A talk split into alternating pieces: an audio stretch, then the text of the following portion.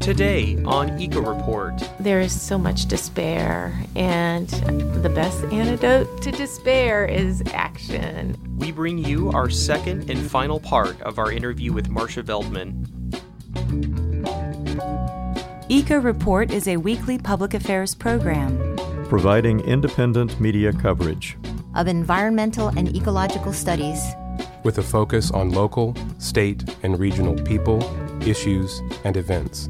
In order to foster open discussion of human relationships with nature and the earth. And to encourage you to take personal responsibility for living sustainably in the world. Eco Report is produced by an independent team of volunteers working at the studios of Community Radio WFHB in Bloomington, Indiana. And financially supported by listeners like you.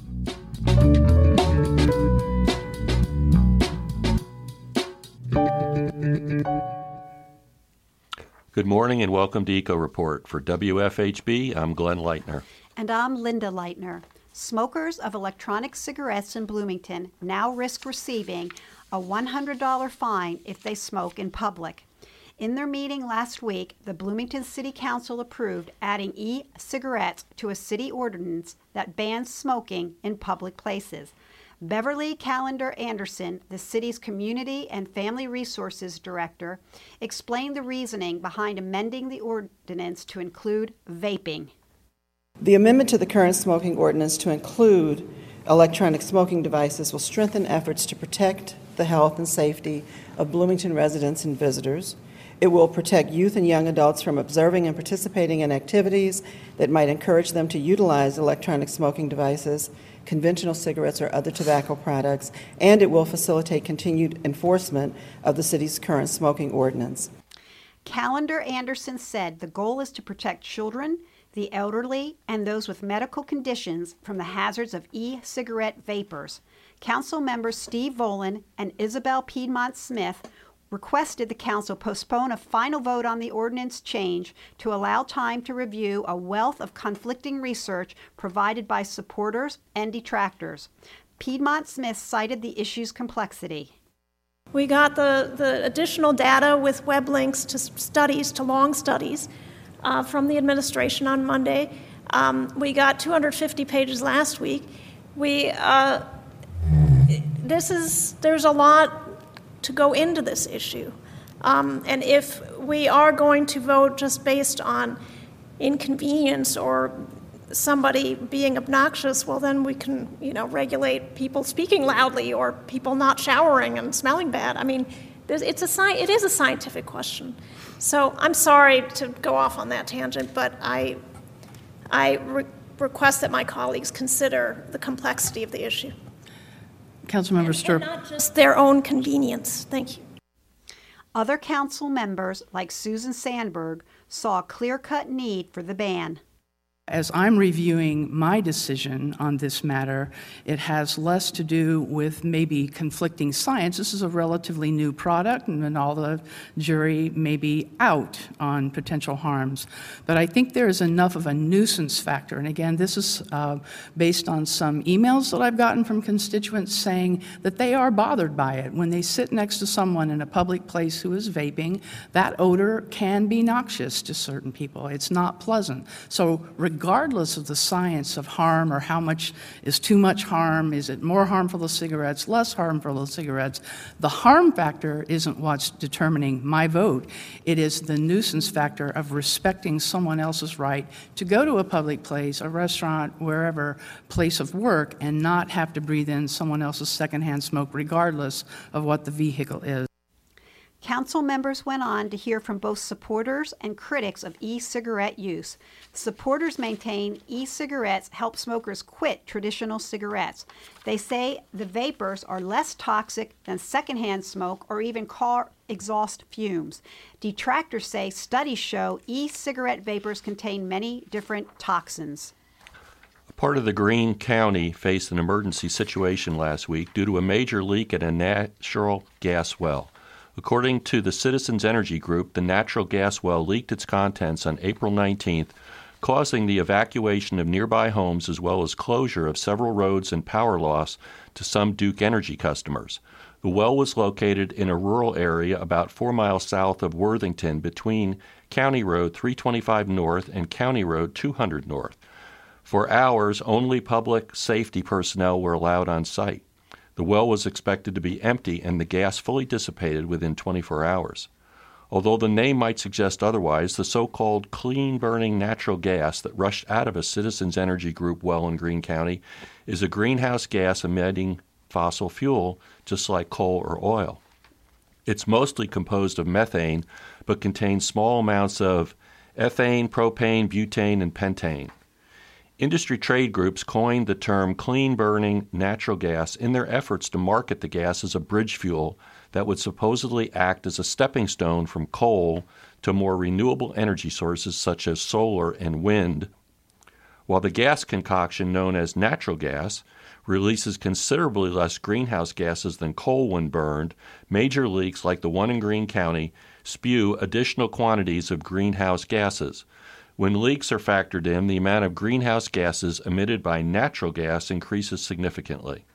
When the highly toxic gas mining practices, commonly known as fracking, are considered, clean burning natural gas seems considerably less clean than its name would imply and has led environmentalists to accuse the gas industry of, quote, greenwashing, which is defined by Google as disinformation disseminated by an organization so as to present an environmentally responsible public image. In more natural gas news, the same Dallas company behind the infamous Dakota Access Pipeline, Energy Transfer Partners, spilled more than 2 million gallons of toxic drilling fluids into Ohio wetlands and creeks as it began construction of the new Rover Pop pipeline. According to Sierra Club Ohio, two separate spills occurred shortly after Energy Transfer Partners received approval to construct the $4.2 billion Rover pipeline in February. Once completed, the Rover pipeline will transport over 3 billion cubic feet of fracked gas through Ohio, Pennsylvania, Michigan, West Virginia, and Ontario. The drilling fluid released into the wetlands was likely composed primarily of bentonite, which in small quantities is relatively harmless. The massive 2 million gallon spill, on the other hand, is considered harmful and toxic to the water ecosystems, even by energy transfer partners. The spokeswoman for the company, Alexis Daniels, told Bloomberg Once the incidents were noted, we immediately began containment and mitigation. Additionally, drilling fluids contain over a dozen toxic synthetic additives that have adverse health effects on living organisms. Like Energy Transfer Partners, Monsanto, another multinational industrial corporation, was recently under intense scrutiny at the International Criminal Court in The Hague. The Monsanto Tribunal was an international civil society initiative to hold the giant biotech corporation accountable for human rights violations, crimes against humanity, and ecocide. Eminent judges heard testimonies from victims and delivered a legal opinion following the procedures of the International Court of Justice. On April 18th, the five judges declared that Monsanto, quote, has engaged in practices which have negatively uh, impacted the right to a healthy environment, the right to food, and the right to health, unquote.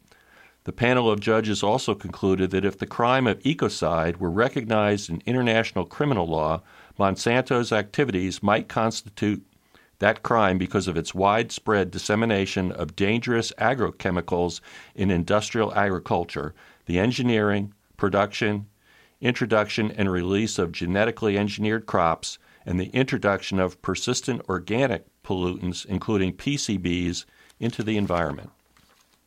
As a result, from countless ecocides of the past colonial and industrial eras, the planet as we know it has been given a deadline 10 years. This is according to the International Institute for Applied Systems Analysis. Located near Vienna, Austria, the Institute conducts interdisciplinary scientific studies on environmental, economic, technological, and social issues related to global change. They claim that if the humans don't reduce greenhouse gas emissions drastically and maintain forests, then the result will be catastrophic for the climate. This study, published in the journal Nature Communications, outlines a proposed plan that could simultaneously account for carbon uptake by plants and carbon release by human induced activities. The group has developed a model that calls for fossil fuel consumption to be reduced by 95% of what is being used right now. Deforestation would also need to be cut significantly and reforestation invested in. The goal of their plan is to halt global temperature rise before it reaches 2 degrees Celsius. Moving to ocean related news, the sardine fishery on the U.S. West Coast is closed for the upcoming commercial season. This will be the third year in a row that there won't be enough sardines for commercial fisheries to have a fishing season. Sardines are important because they are an oily fish in the middle of the ocean food pyramid. They are key to maintaining a healthy ocean. Other key oily species include herring, mackerel, and capelin. For years, all of these species have been under increasing environmental threats all around Turtle Island, commonly called North America. The mackerel population along New England was overfished by 1860 using nothing more than hook and line fishing techniques. The herring population spawning along the New England coast and in the Bay of Fundy was almost entirely diminished by 1880. The famous Cannery Row is in Monterey, California, and the site of many now defunct sardine canning factories is a symbol of the decline of the sardine fishery. The last cannery closed in 1973. The problem of overfishing is a key issue regarding the health of the Pacific humpback whale population because they rely heavily on the herring population in Alaska for a food source. Capelin are not well known to Americans. The fish are a vital food source for cod and for seabirds such as puffin and Arctic terns. The capelin fish population is down in recent years because they have been netted and used to feed pigs and salmon on an industrial scale. And April 26 was the first the 31st anniversary of the nuclear disaster in Chernobyl, Ukraine. The accident spewed large amounts of radionuclides into the immediate environment and far beyond. The research of Dr. Timothy Mousseau and his team has shown that animals and microbes living in these contaminated areas are failing to thrive.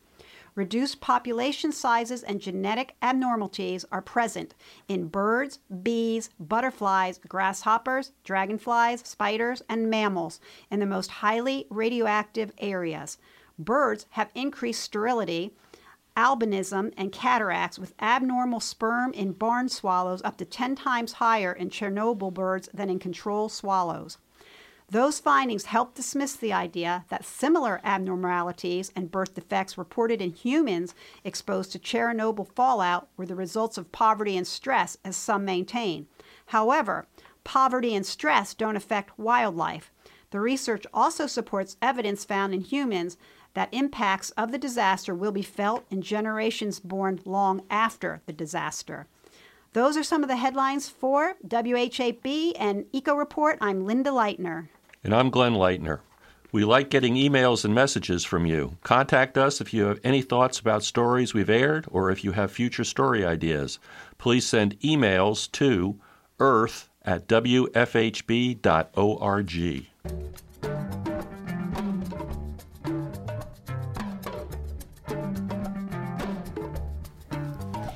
In today's Eco Report feature, we hear the second part of correspondent Dave Parsons' conversation with Marcia Veldman. Veldman spoke with Parsons about the South Central Indiana chapter of the Citizens Climate Lobby. We're very much a grassroots organization, although I think we're up to 15,000 plus members in the United States. Um, there's only 21 staff as an organization, so most of the work that happens is uh, by volunteers. And so we go out and do a lot of presentations, we table at events. And um, this January, we're part of the the Time to Choose showing at the Buskirk Chumley, and so in you know, in thinking about like how to engage more people in the climate change issue. I'm really excited about that Time to Choose coalition.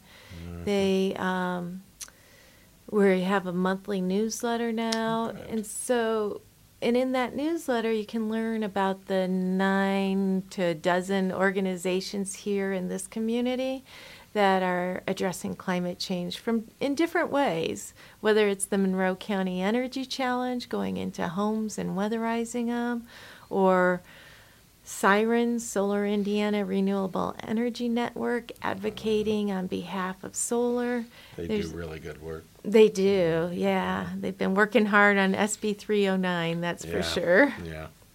So it's a good way for people who are interested and concerned about climate change but haven't decided like how to get involved.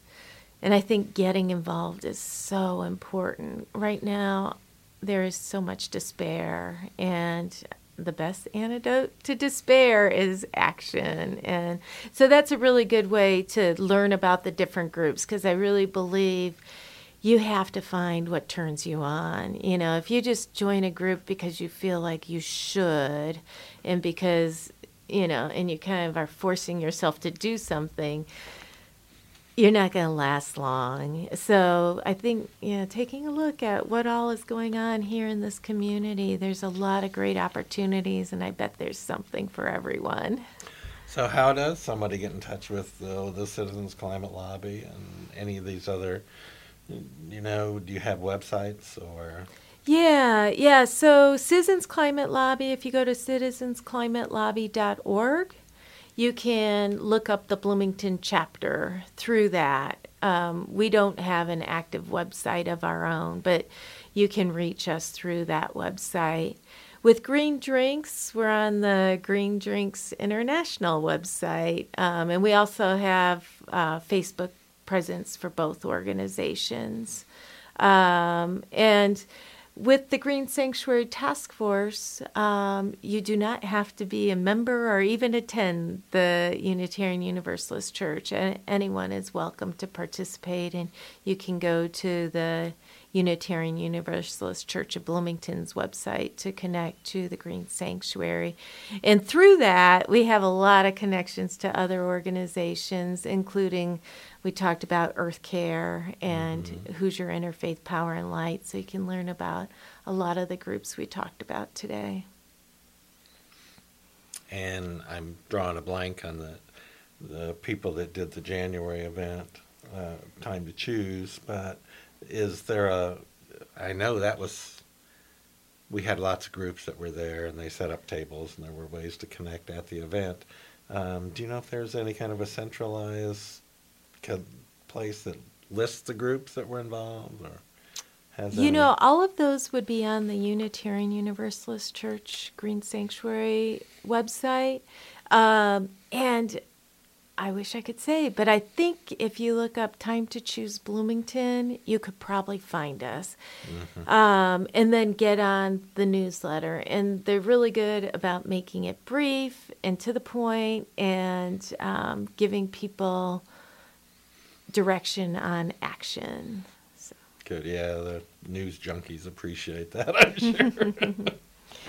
okay, well, that is wonderful. Um, you know, I, I while I had you here, I would like to see if there's anything in particular that's going on now that you think we should pay attention to, either something that you think could be potentially harmful or something that you think has a potential for a real positive impact?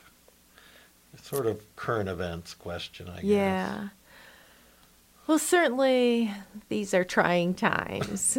I mean, it, uh, yeah, this administration is quite honestly pretty frightening. And, and it's not so much about the policy, it's about the complete disregard for facts and the attacks on science. It's just, um, you know, to solve problems, we have to work at least from the same set of facts, and and that's not what's going on. So that's really, um, you know, deeply concerning. But then on the flip side, I see so many more people getting engaged And I think it was truly a wake up call for a lot of people.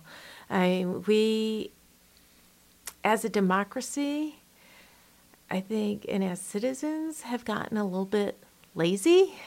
And I mean, we, you know, the percentages of people who vote voting, which is kind of the minimal activity of being a part of a democracy, are really low. Yeah. And so I think that's really changing, that people understand that in order for this country to thrive as a democracy, we need the engagement of citizens. And we're seeing that now. And so, you know, while these are difficult times, I think they are also, there's a lot of opportunity there to um, really grow.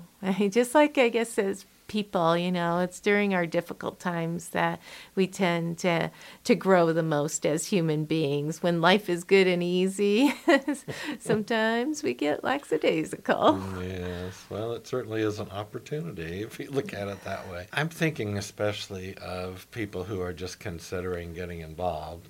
Mm-hmm. You know, I realized I had a an ageist a stereotype of young people, but actually there are a lot of people that are at the point in their lives where they're retiring, have more time. So, are there any particular any particular focus, or should people just you know try to figure out what they're passionate about, or have any thoughts?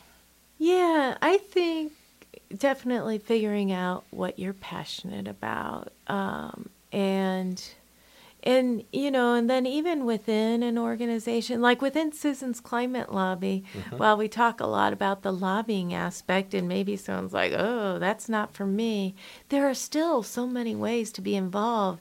We have people who love doing presentations but they don't like setting them up. Maybe you like doing that nuts and bolts work of setting up presentations organizing tabling.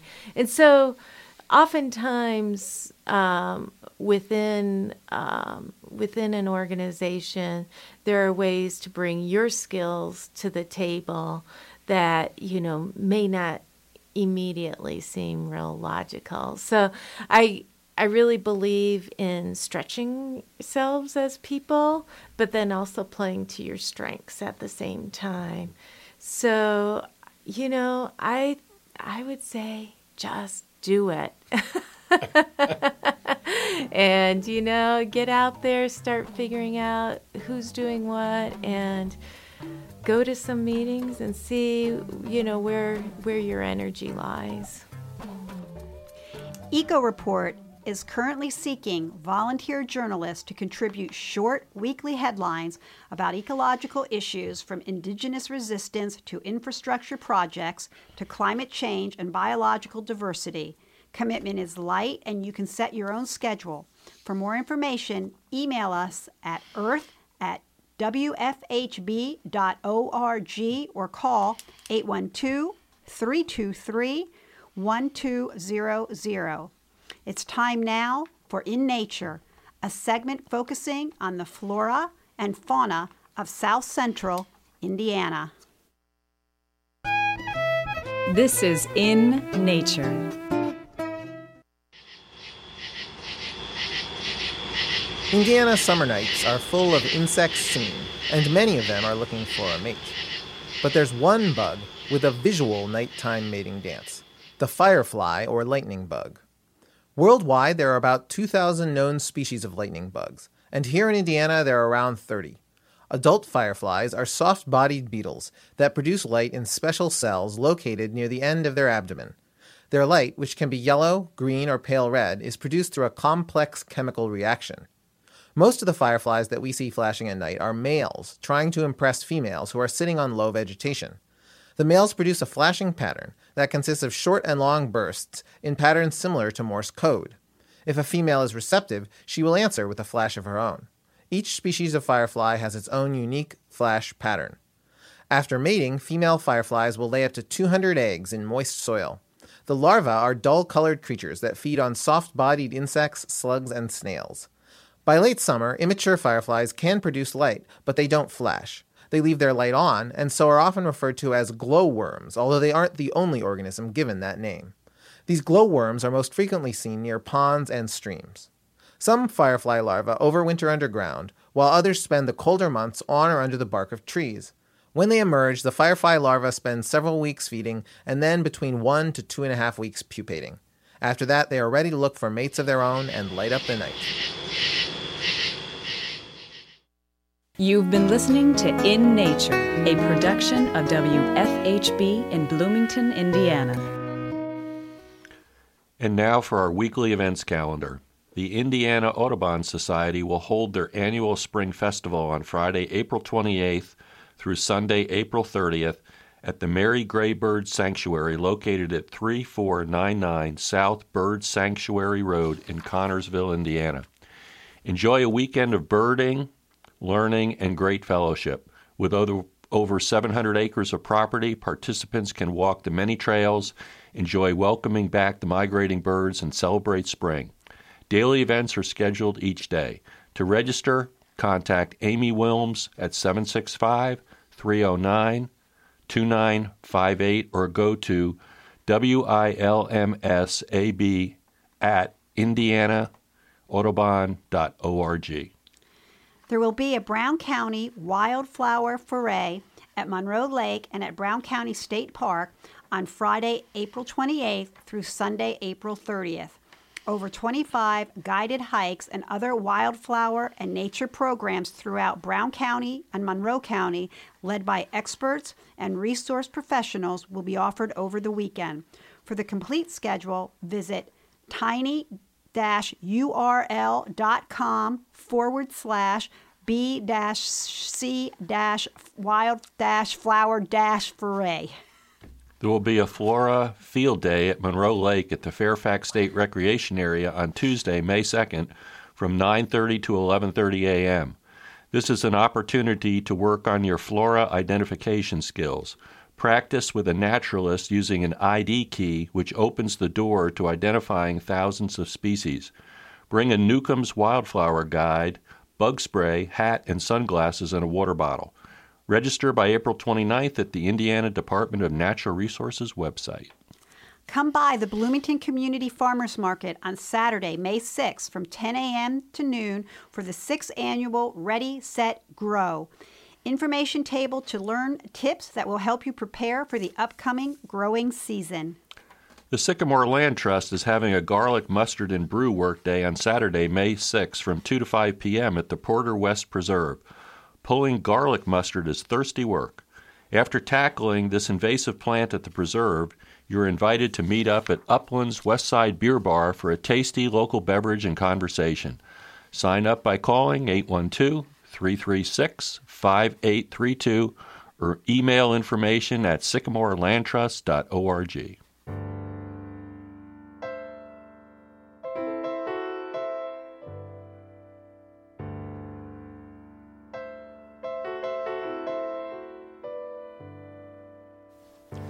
That wraps up our show for this week.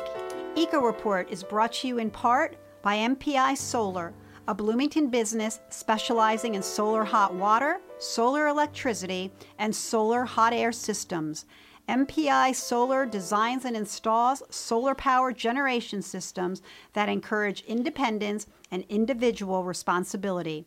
Found locally at 812 334 4403 and on the web at mpisolarenergy.com. This week's news stories were written by Sarah Vaughan, Linda Greene, Norm Holy, Christopher Boyll, and Ann Aaron Comforty, who also edited the script. Julianna Dailey compiled our events calendar. Megan Wade and Matt Griffin are our engineers. Our executive producer is Joe Crawford. For WFHB, I'm Glenn Leitner. And I'm Linda Leitner.